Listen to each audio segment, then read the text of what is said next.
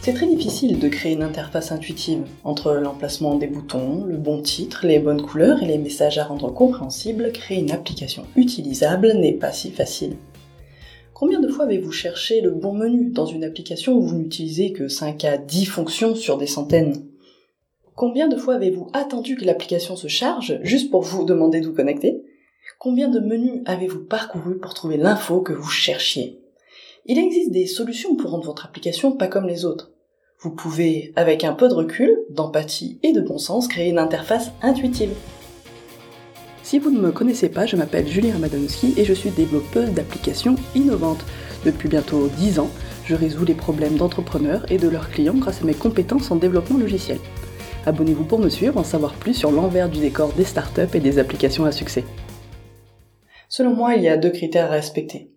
Les utilisateurs doivent avoir compris très clairement ce que vous proposez, car c'est pour ce qu'ils ont compris de ce que vous faites qu'ils choisiront d'utiliser votre application. Le second est de montrer quoi faire, pas comment le faire. On a tellement vite fait de se plonger dans nos feuilles Excel qui automatisent nos actions répétitives qu'il devient difficile de prendre du recul. Au début de ma carrière, j'avais beaucoup de mal à comprendre ce concept. Il y avait des données, des formulaires, des domaines d'application, des métiers, des listes. Tout semblait très carré et pratique. Là où je me trompais, c'est que je n'étais pas l'utilisatrice de ces applications que j'intégrais pour les clients de ma boîte. Étant développeuse, je savais à quoi correspondaient les lenteurs, les pages blanches, certains bugs et des champs rouges sans explication. Alors que ce sont des situations très angoissantes pour l'utilisateur réel. Et j'imagine que c'est le cas pour la plupart d'entre vous.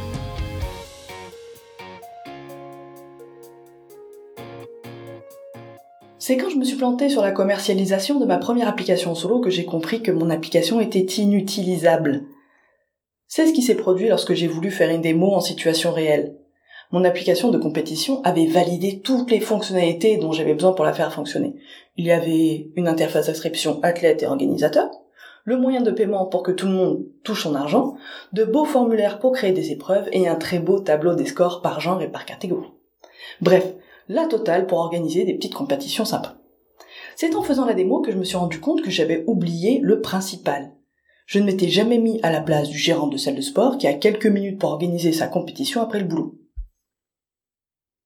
Face à face avec mes premiers utilisateurs, aucun n'avait terminé la création des épreuves pour débloquer le lien d'inscription athlète. Aucun n'avait rempli les informations de paiement, aucune compétition n'avait d'athlète. Bref, j'avais raté le principal. Créer une compétition se fait au fur et à mesure. Les épreuves n'arrivent qu'en dernier et pas en premier. C'est le nombre d'athlètes inscrits qui détermine les lots et le format de la compétition. Donc ce qui était le plus important était de créer une page d'inscription athlète, ainsi qu'une page d'import en masse d'invitation, avec une email. Tout ce que j'avais imaginé était basé sur une chronologie qui était fausse et pas toujours valide.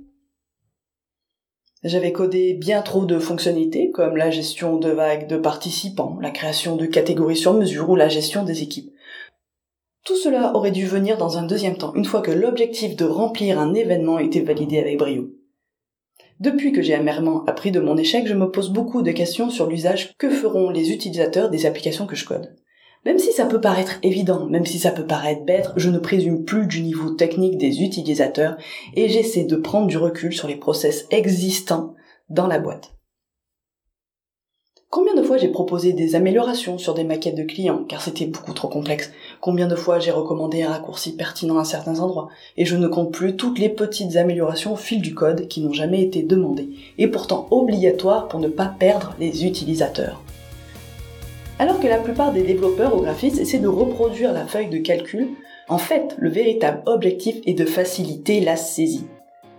C'est parce que faire des applications intuitives et contre-intuitives que je vous apprends à créer des applications réussies. Vos interfaces sont un critère important pour créer une application qui rend vos utilisateurs heureux. Ne les obligez pas à galérer comme vous. Rendez-leur la vie facile en utilisant la méthode issue de mon expérience auprès des agences et startups. C'est avec cette méthode pas à pas que vous allez découvrir de quoi vos interfaces seront faites Suivez chaque chapitre et réalisez votre application sur papier pour la tester. Je vous donnerai ensuite les outils pour réaliser, dès la première tentative, une application intuitive qui répondra vraiment aux besoins de vos utilisateurs. Vous économiserez des mois de travail, donc des milliers d'euros à ne pas refaire votre application plusieurs fois par une agence ou des freelances.